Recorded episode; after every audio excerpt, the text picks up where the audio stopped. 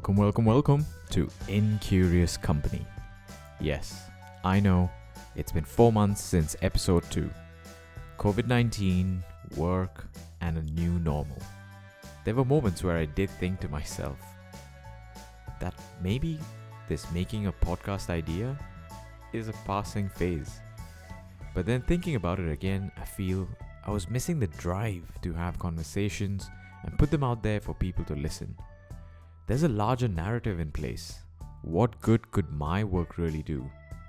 I had to remind myself that I started out on this project of one episode per month with a vague vision in mind, barely a show title, and predominantly aimless direction.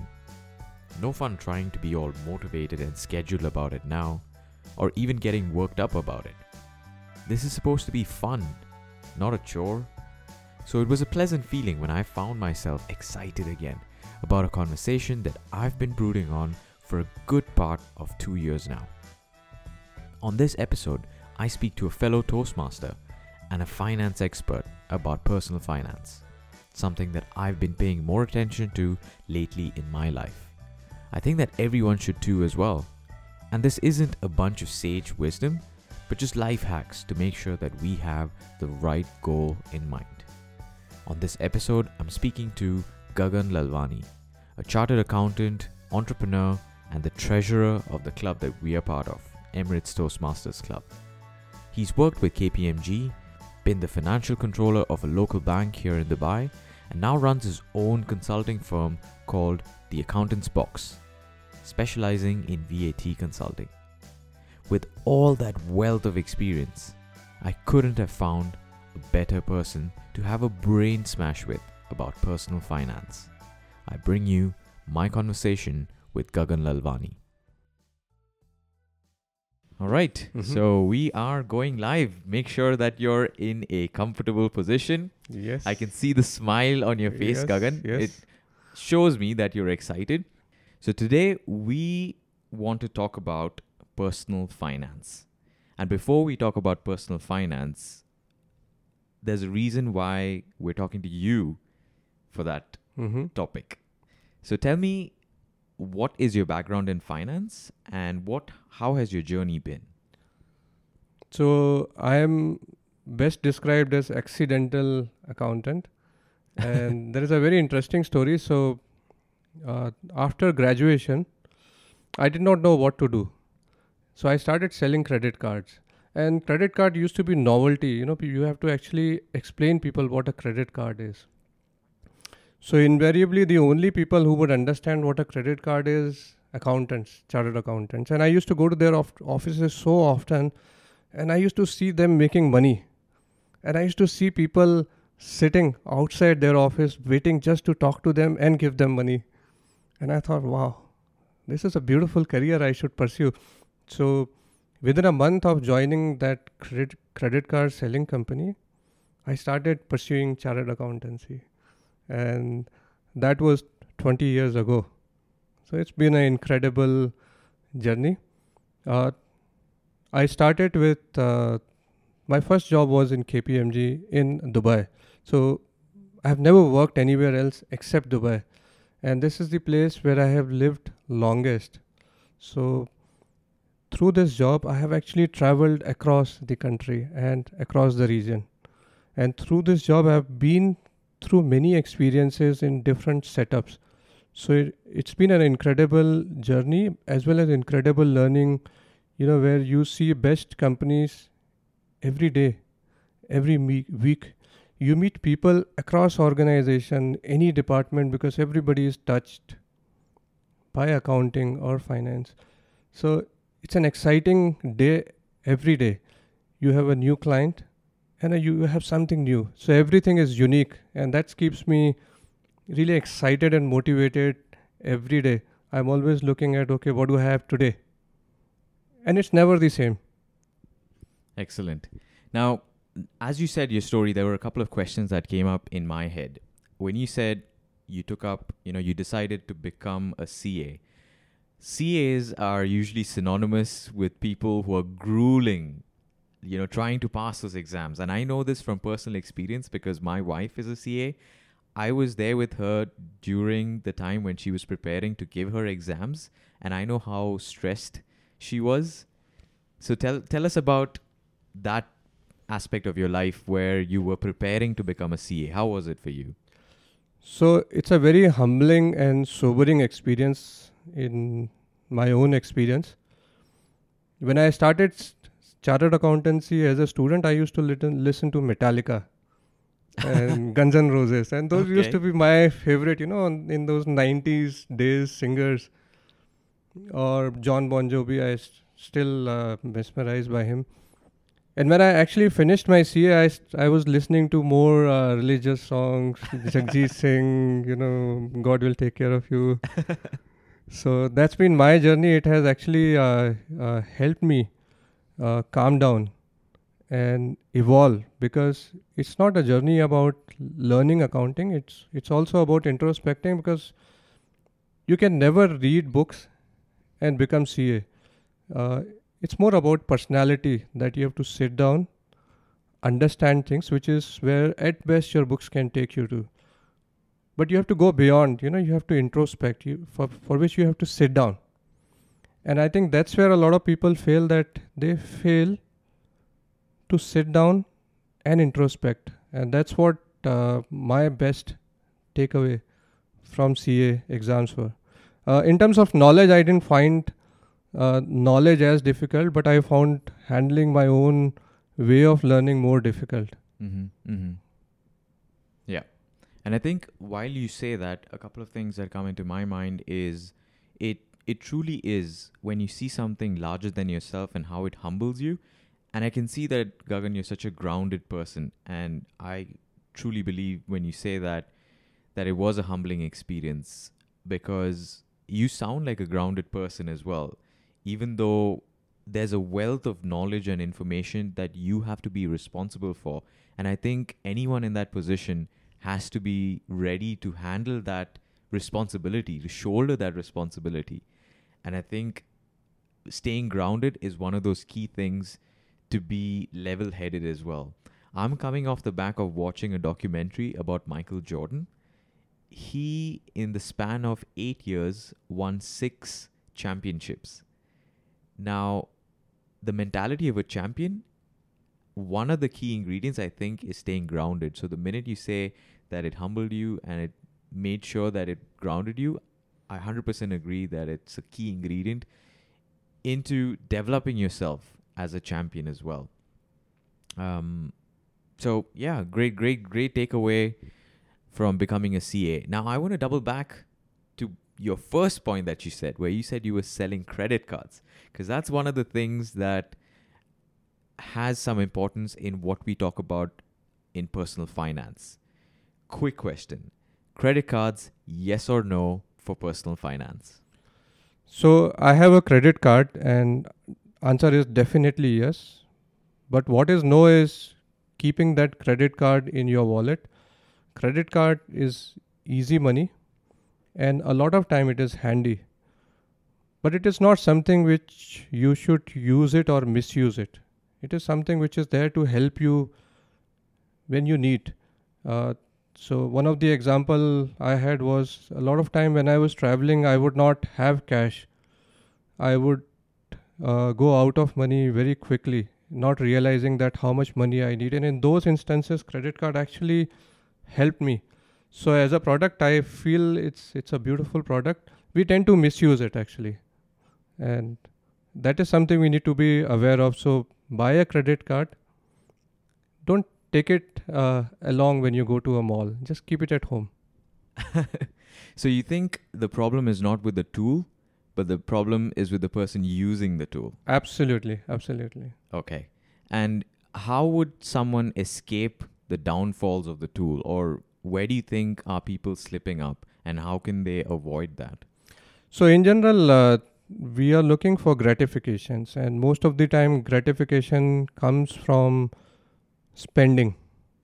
So when we are uh, not feeling high, when we are feeling down or low, our instant reaction is that let's go out, uh, let's eat something, let's buy something, and these are the ways where we try to justify that things are okay. It's not as bad. And i think we sh- these are the places where we need to be very mindful uh, to not really uh, get carried away. And whether it's credit card or in general money we need to be very careful. The difficulty is uh, that how to control the usage and the only way to control the usage is not to carry it along. And be mindful that when you're emotional or impulsive when you're feeling low it should never be in your sight because i'm sure you're going to buy that fancy watch you've always been wanting to buy this is the time so that's my and that's that's how i avoid misusing any product uh, or any tool uh, not to keep it too available Mm-hmm, mm-hmm. uh, make it slightly difficult that you know you have to put an effort to reach out to Yeah. So going back to your story again, and this is the third time I'm going back to your story because I found it so interesting and I was trying to understand these little nuances in your story. You said when you were selling those credit cards, there was something that you noticed with the CAs that they were making money. And it to me that sounds like money was surely a motivation to get to where we are. And you're not alone in that. Everyone, including myself, we're trying to hustle, we're trying to do these things to make sure that we get money. Larger question what's the peak? Is there a peak to get money? What are we trying to achieve here? Uh, very important question, and I think uh, this is a question which I have been asking myself as well. And there is no one answer for all of us. We all have different answers, and we all have different peaks. So, when I was starting my career, it was very important that I get on my feet. And money was important because I didn't want my father to continue paying my bills. And I did not know what is the peak, but yes, I wanted to make money, and I was confident that if I become CA, then I will definitely make money. Uh, but on a broader question of what is the peak, answer is uh, there is no peak per se. There is always an ambition, and and there's nothing wrong with having an ambition either. What's important is that uh, you should always keep ambition in a perspective. So if I work 24 hours and I can achieve higher peaks, but perspective is that okay, do I get to see my son that particular day? And if I don't see him on a particular day, then I feel guilty. So I don't want to achieve that peak. But at the same time, if I don't see my son, but I'm contributing to something, so I'm very passionate about uh, creating employment for people uh, back home in India. And I travel a lot for, for that purpose. So I'm setting up my back office in India. I could do it here as well, but I feel uh, you know this is a purpose. You know, I, I could contribute something. And if I don't see my son there, then I don't feel that guilty. You know, I, I feel that okay, it's good to reach uh, a certain level of peak with personal compromises if it's serving a purpose. So our belief also helps us, you know, push us harder and faster. But at the same time, keeping us grounded and keeping us realistic. And also, I use this word very uh, often keeping us mindful of what we are gaining, but also what we are losing. I think I'm sensing a general theme here, and which is a good theme, is to be is to stay grounded. So, yeah, I I think I completely agree. Every time I'm confused about what am I leading to, what am I trying to achieve, I think it has to be a balance or a mix of things, like you said. It doesn't have to be that one certain peak at all times, and those peaks might change or those ambitions might change as well. But I guess it's when you have that cloudy judgment or when you have too many things going on in your head and it's just more questions rather than answers. And I would look towards somebody like a mentor or somebody like yourself who's more grounded to shake you and remind you that, hey, it's not just this one thing that you're trying to achieve. It's a lot of things, and you have to balance your plate. So I think, yeah, truly golden words right there. So going back to you know your younger self. Now, if you were to put yourself in those shoes again, what advice would you give your younger self? Would you do anything differently, or would you say, I've learned something right now that I wish I had learned back then? So I think uh, we always want to go back and ch- change things. But also, it's important that if I have not gone through this experience, I would not know what to change. So, very uh, uh, difficult question to answer what would I change? Uh, there's one possible answer which I would always say is that uh, don't look for jobs. Uh, I took my first job because that was possibly the only available job. A lot of time we do not spend enough time thinking what do we really like. There are a lot of uh, factors influencing our decisions. So take your time, do your internship, talk to people. And I'm talking in terms of money because whatever you do, you will accumulate money but in the process of accumulating that money you lose out on experience so do not lose out on experience make sure what you do you like it Okay, yeah, that makes sense. And in terms of personal finance, now you've sold credit cards, you're a CA. I feel like you have that upper hand in terms of a regular person in managing their finance or just money in general. So, what would you at this point give your younger self advice in terms of personal finance, other than make sure you're balancing everything, of course? uh, so money uh, so as usual when i was younger i wanted to make money. And thankfully i made a lot of money. But i bought something which i'm not using and i think that's where it haunts me every day. Uh, i bought three houses within 5 years of becoming chartered accountants. All of them are in india. All of them are empty vacant. Nobody is using them. And despite being knowledgeable about finance i felt somewhere i did not uh, succeed uh, in terms of personal finance i could have been more uh, rational in what i do with money i have. So it's not just important to make money it is also important to understand what can you do with this money. And that is a journey which i am still on you know. So i've stopped thinking about earning as much but i've start, started thinking more on okay what can i do now uh, that's my experience with uh, personal finance Okay. And if I may ask, at that point when you decided to buy those houses, was there any certain reason why you thought that this might be what I need to do right now? Or was it just knee jerk reaction or maybe advice from somebody else? So first house was always a desire that you know you wanted a bigger house for family. So that was more of a need, uh, which is actually not a need because I never went back to India. And if I look at me as of now, I don't intend to go back to India. So whenever we think of committing to something long term, we need to really see whether it adds value.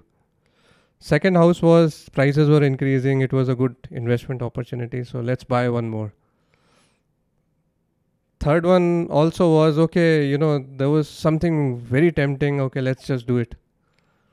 Uh, okay, we will sell it off and we will use the money. But point is that it's not easy to sell either. And if one of you has, if any of you has uh, seen movie Lord of the Rings, you, you have the ring. You cannot let it go so easily. That's true. As a nerd, I completely understand. so that also brings up another important question. when now that we're on the topic of investments, uh, this is something that I've been researching in the recent past, and I find that really interesting as a non accounting, non finance person, as an IT guy. I like how the data that contributes to this, and to me, I've reached a point where I'm not attached to the money.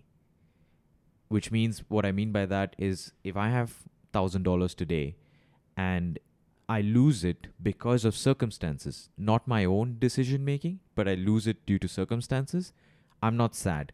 I feel like it's like a game of snakes and ladders where I just came down a snake. I can still proceed, I can still climb up ladders, but it's still it's more like a game to me now.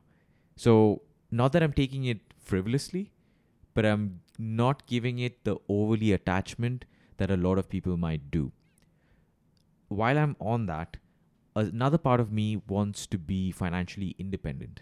I don't want to rely on a person giving me a salary or a business that generates income for me. Well, possibly in the future it could be. These are avenues that I might explore. But the idea behind anything that I might do is to make sure that I'm financially independent whether I retire early or retire later, I feel retirement is a again very relative term, like you said previously. So these are the two things which are the bedrock of my foundation. So given that I look at it as if I'm trying to defeat the game or beat somebody in the game and also trying to be financially independent, what should I do in terms of investments that could give me that additional advantage from your experience?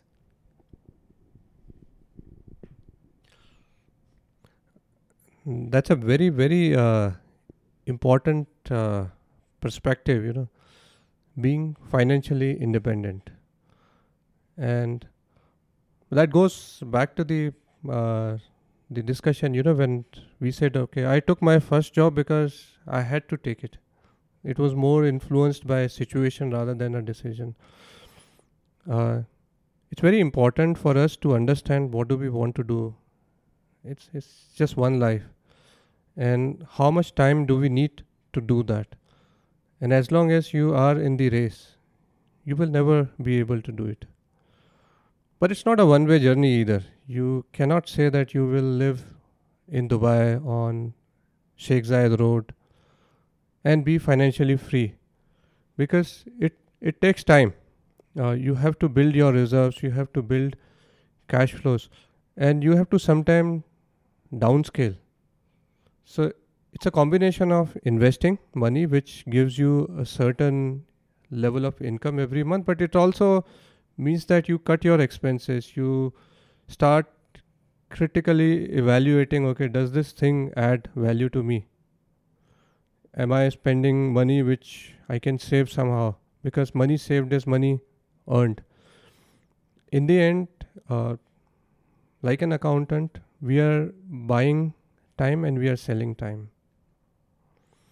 So if you buy, if you want to buy your own time, and that's essentially financial freedom in nutshell is buy your own time.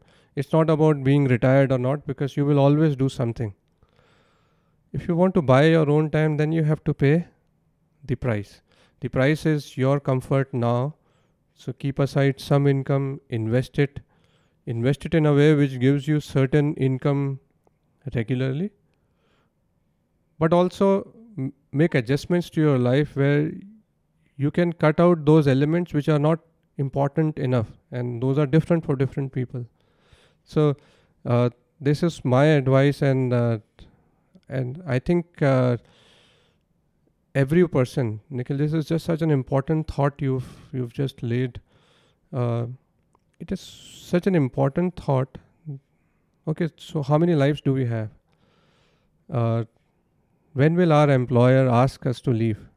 Are we ready for that situation? Uh, when do we want to cut off? When do we have something more important? So I want to spend more time right now I don't know about tomorrow. Right now, I want to more spend more time with my son because after a while he will not be available. So financial freedom is the only thing that gives me that uh, capability. Yeah, I absolutely agree. And I think you've given me another idea that it's not just a singular motivation that might lead you to financial independence. For you, it's spending that quality time with your family and your son that's driving you. And for me, I don't even know what's driving me yet, but I know that I want to get there. Maybe because I'm a competitive person innately, I just find one thing that I want to try and achieve. And then I try to figure out all the rules around it and I try to play that game. But I think what's more endearing to me is that you've got that emotional, heartfelt connect driving you forward. And that's something that I would hope to get someday as well.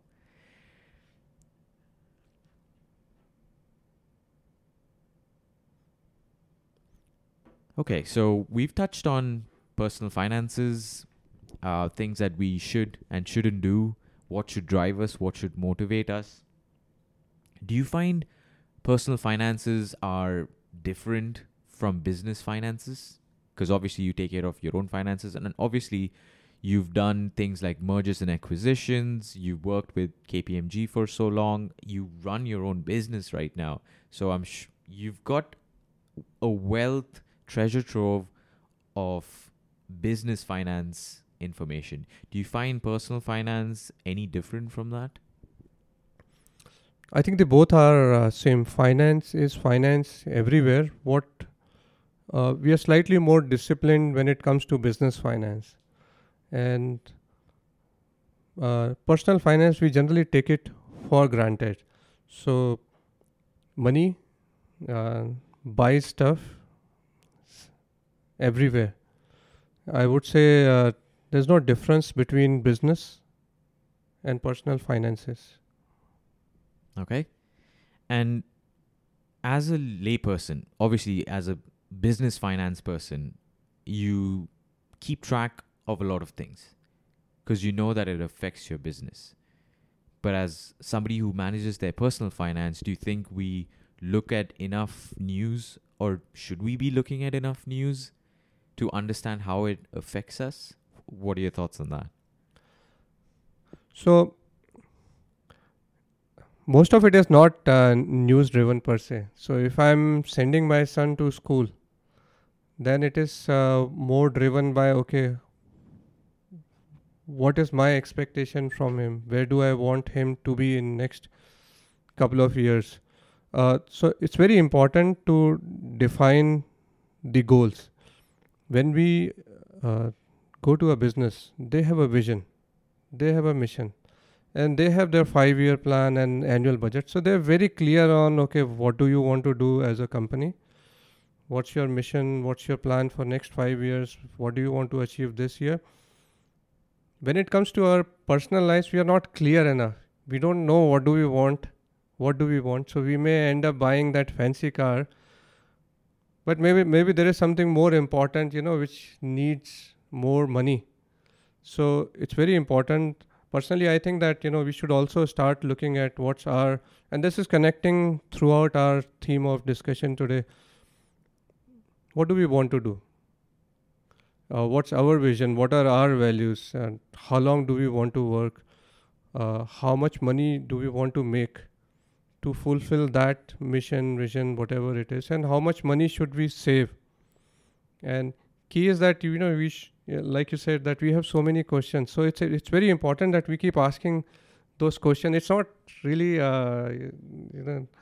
Uh, it's not necessary that you know we keep running every day and do not pause. We, we should also sit down, introspect. Yeah, I definitely think that's a healthy habit that we should all have. Asking yourself these questions over and over again, even though they might seem a bit daunting, and even if some of those questions don't have answers, at least you're seeking for that for those answers. And I think trying to seek for those answers is how I sort of stumbled upon this conversation with you as well. And I think a lot of my colleagues, a lot of my friends might not even focus or pay attention enough and make sure that their futures are secure by just that little bit of finance planning. And sometimes this might not even a topic that come comes up in general conversation because the first thing that I I'm not really sure from where it comes is obviously people don't tell each other how much they earn. And I think it's a taboo topic of sorts, not because somebody has said don't talk about it, but it's more of an internal setting that says don't tell that other person. And maybe it's just a fear of judgment. Yeah. And I understand that. But even if you don't share it with others, I think regardless of whether you make $100 or $1,000, you still need to, like you said, set up some goals. And the only person who can set those goals for you is yourself. You could ask somebody to set it for you, but maybe they might just charge you a little bit extra for that. Yeah. I think uh, that's a very valid point. So it's not uh, a very uh, healthy uh, way of thinking that uh, that you should not discuss finances. You should always discuss finances. Now you could be selective in in who do you discuss your finances with, and uh, you should trust that person. But you should always have a mentor or a or a guide, because in the end, whether you earn hundred dollars or hundred thousand dollars, you have a future and you have a expectation. Now you may not have formalized it so that guide can actually help you ask questions ask right question and make you realize and keep a watch on you whether you are following or not. Now we should always have somebody and in some way you know i've been lucky that uh, i have a network of people who are cfos and we understand this objective. So even if we ourselves are you know uh, knowledgeable about finance but we keep talking about our lives with others because just to make sure that we are not missing out on something. But it's very difficult to open up. I agree with you completely. Yeah, it's kind of like a touchy topic, right? Right. But it's it's almost walking a tightrope because you want to get that information from everyone else, not how much they make, but rather you know what else are you doing to beat the system or you know Yeah. try to win the game. Uh, You know, I want to know that little cheat code as well, but if somebody asks you the same thing, you're a bit. We're all a bit held back to try and share our practices or things that worked for us. So do you think in the field of finance it's more of a camaraderie? I know you have your network, but do you feel everyone shares equal information? So, camaraderie is definitely there, and it's there everywhere in in every field. That includes finance and investments also. So you see a lot of investments or finance are done through a gr- group. Now, whether you share uh, knowledge with a wider with a wider audience or not, that is something I have not seen too much but I've definitely seen camaraderie, and also there are a lot of uh, people who share similar uh, thought process. Where does camaraderie comes from? It's basically coming from your own thought process that you always have some uh, group of people who think alike, and there are always tricks of the trade, but most of them are available online. You know, you you could actually go and read out, and nowadays uh, possibly all the information is available online. So there were days when camaraderie used to work in a very different way, where you know some group of people would have confidential information. That is getting reduced now. Okay.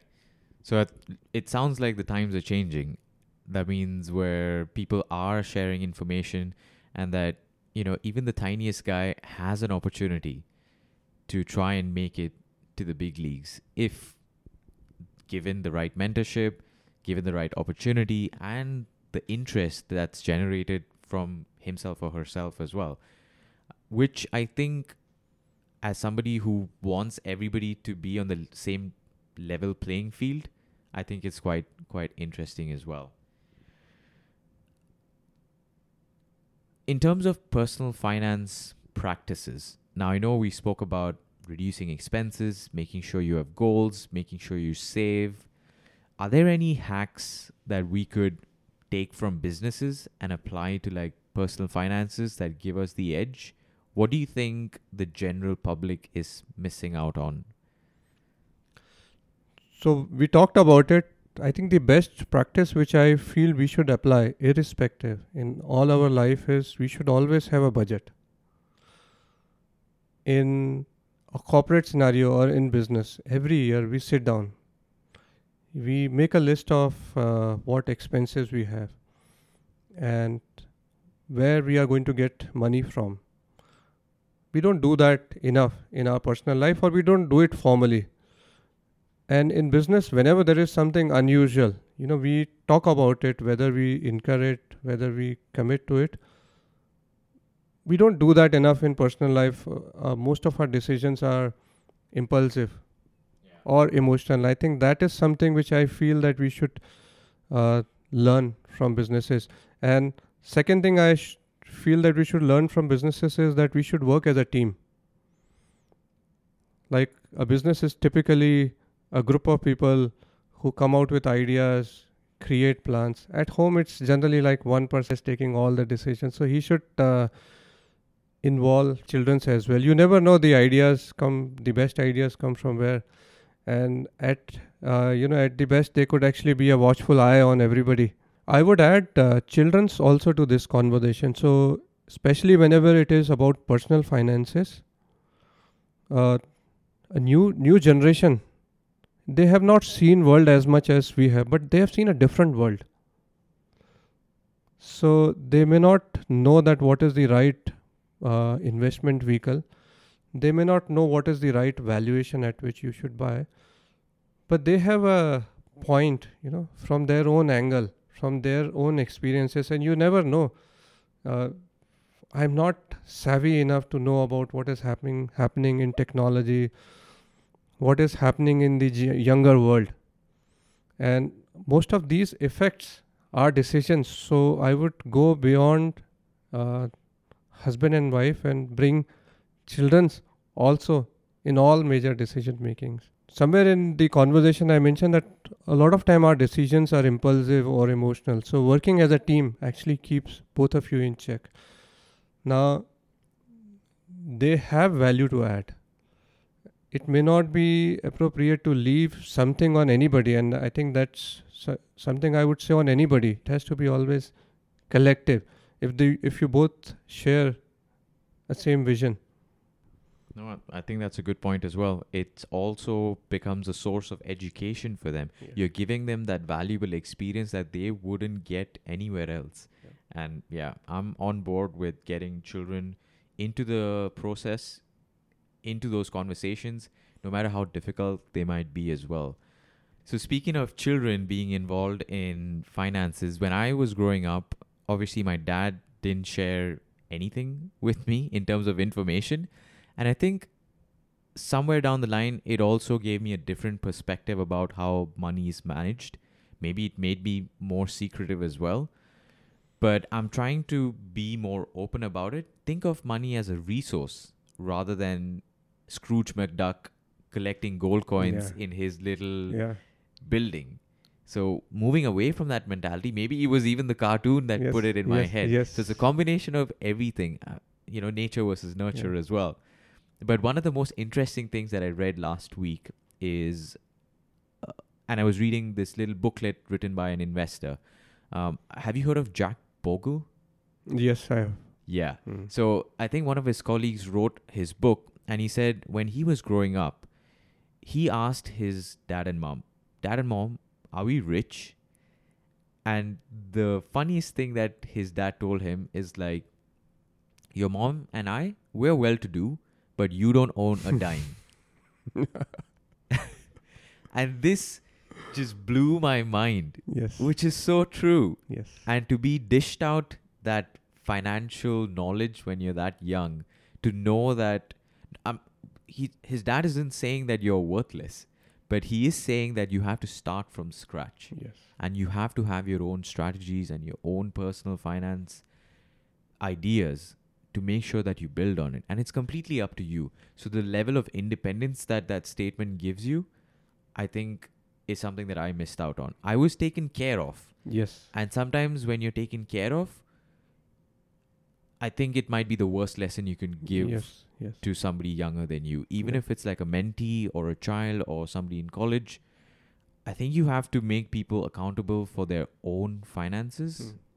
so that they learn a little bit also. Yeah. So what when when you mentioned that one of the most interesting lines that I saw is your mom and dad, yeah, we're well to do, but you don't own a dime. So very I think really interesting that line really caught me off guard also and I wish I was told that when I was young as well. You know, very interesting uh, story from my own childhood. So my dad, when I was ten year old, he gave me hundred rupee, and he said, "It's all yours. Do whatever you like." And that was the first time, you know, I started thinking about money. Okay, now I have hundred, and hundred used to be big value in those days. I'm talking about uh, uh, 90s, early 90s, and uh, I made plans for days and I still could not figure out how to spend this hundred rupees. Then I told my dad my problem, and he said, "You know, it's, it's a good problem. Let's open a bank account for you, and uh, I will give you hundred rupees every year, and you have to come out with with your own plan how you want to spend it, where you want to spend it, and you have to just give us a report. You know what you did. So it's very important that we get children's educated with money from the childhood. Uh, I have slightly different take on uh, on telling children you don't have money or you don't own our money.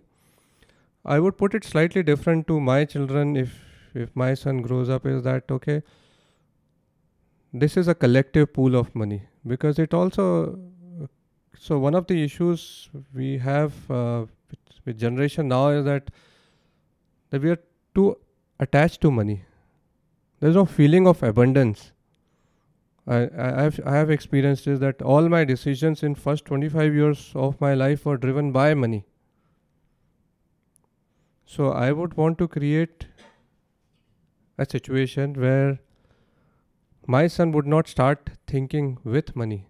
Obviously, money will be his goal, but it will be more like an enabler or like he's he's a trustee. That's the right way of family money, that he's responsible for it. All right, Gagan. So, if you were a 30 year old working professional, what would you consider are certain must haves in terms of personal finance? I think brilliant question. If I'm 30 year old, the biggest must have I should have is I'm financially independent, which means that my father does not need to worry about me that is he going to make money, is he going to eat tonight. Uh, second must have is that I should have at least a contingency fund, you know, that okay, for next six months, if I lose my job, I can survive. Jumping on to a next question How much does national economics affect our personal finances? Ah, this is this is awesome. This is the question you're asking to the right person who has suffered uh, most. So I, I was I'm an accidental accountant, but I came to Dubai also by accident. So there are a lot of accidents with me. And uh, the question you have you have asked is the reason for the second accident. They sound like fortunate accidents. Fortunate accidents, absolutely.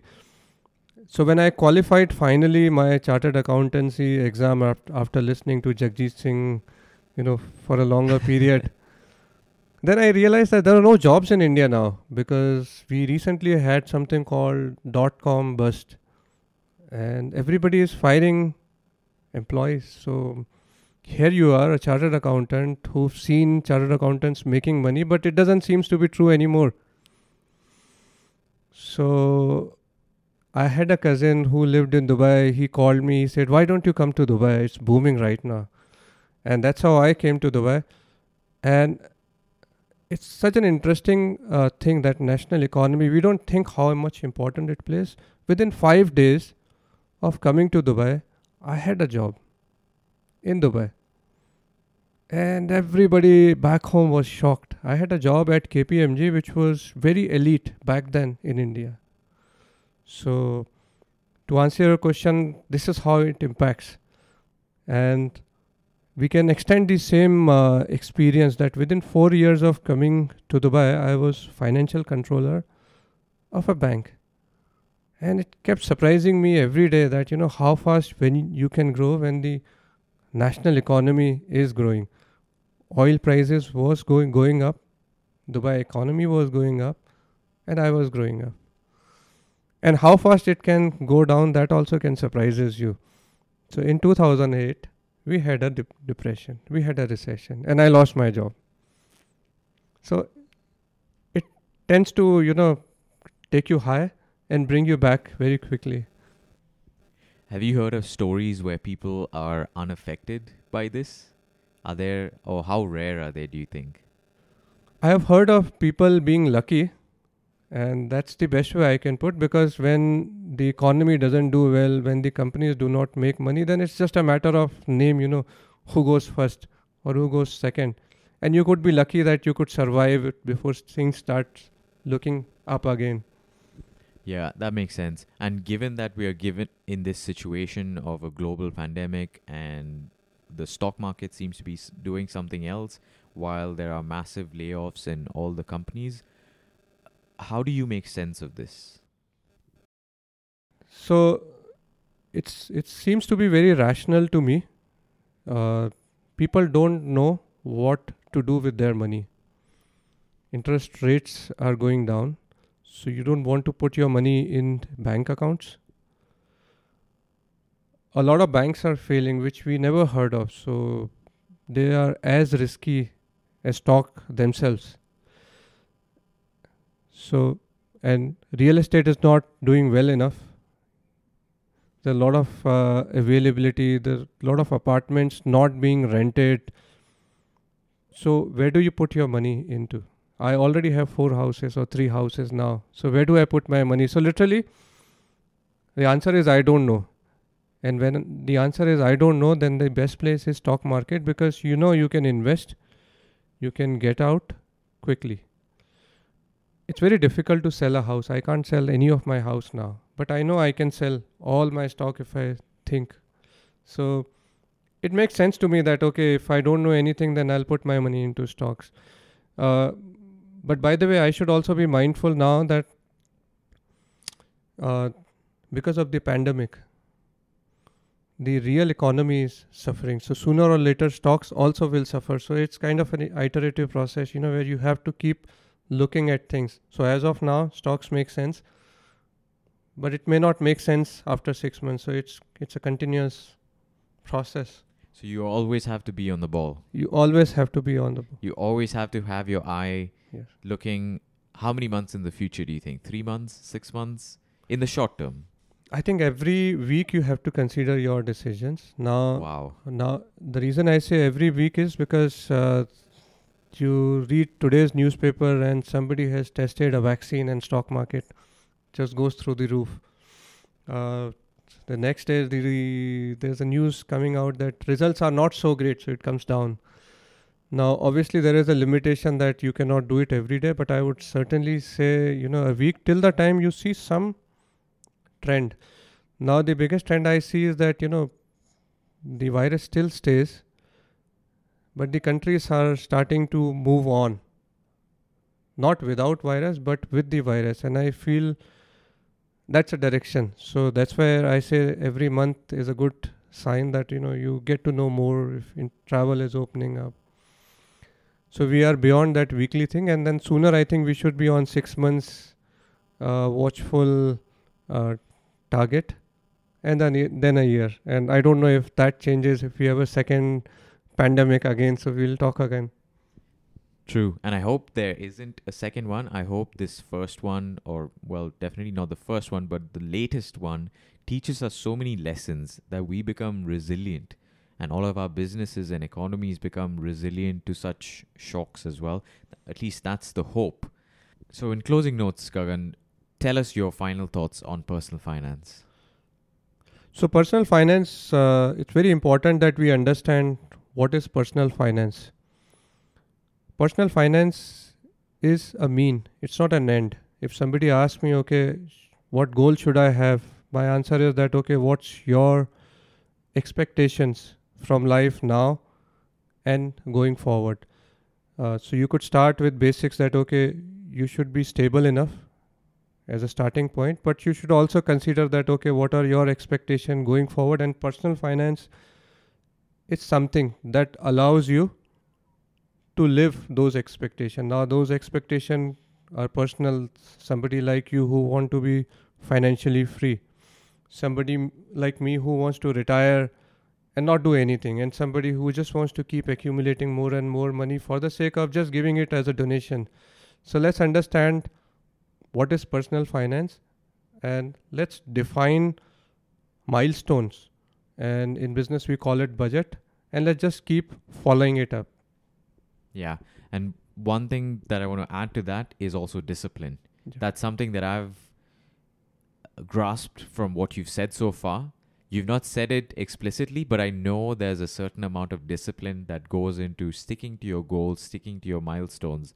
Yeah, so it, I feel like it goes without saying that a budget or these practices that we own in personal finance goes with a certain amount of discipline as well. Because you have to stick to your plans.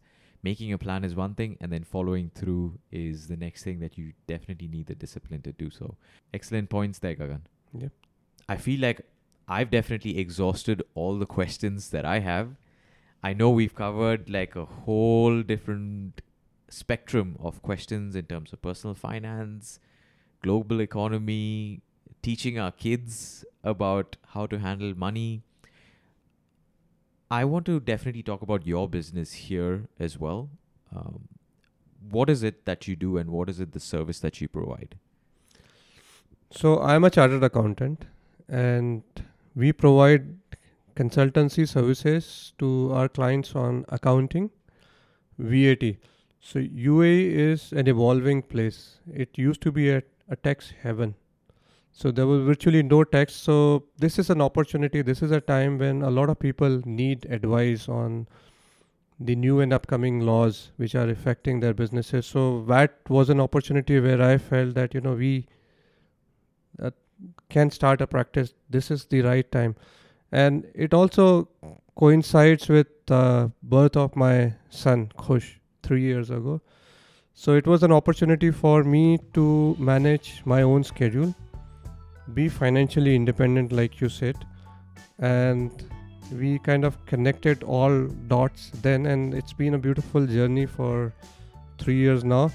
And Dubai or UAE uh, keeps getting more and more regulated in terms of taxes. So there is a new tax law coming up, which is economics substance regulation, which is called ESR.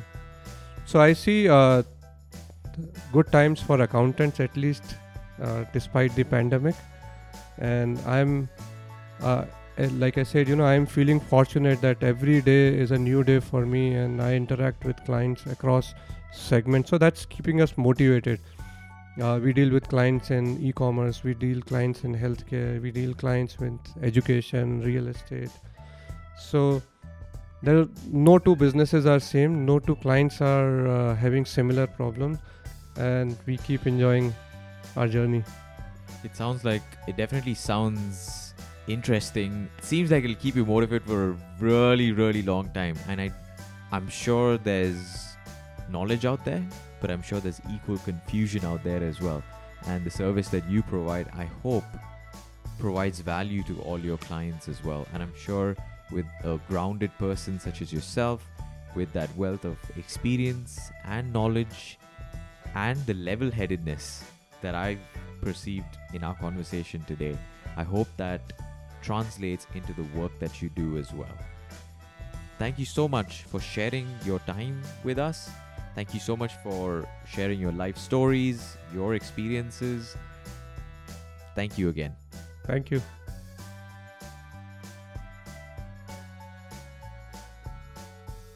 So that brings us to the end of a brief discussion on personal finance. What did you think? If you ask me, we've only scratched the surface.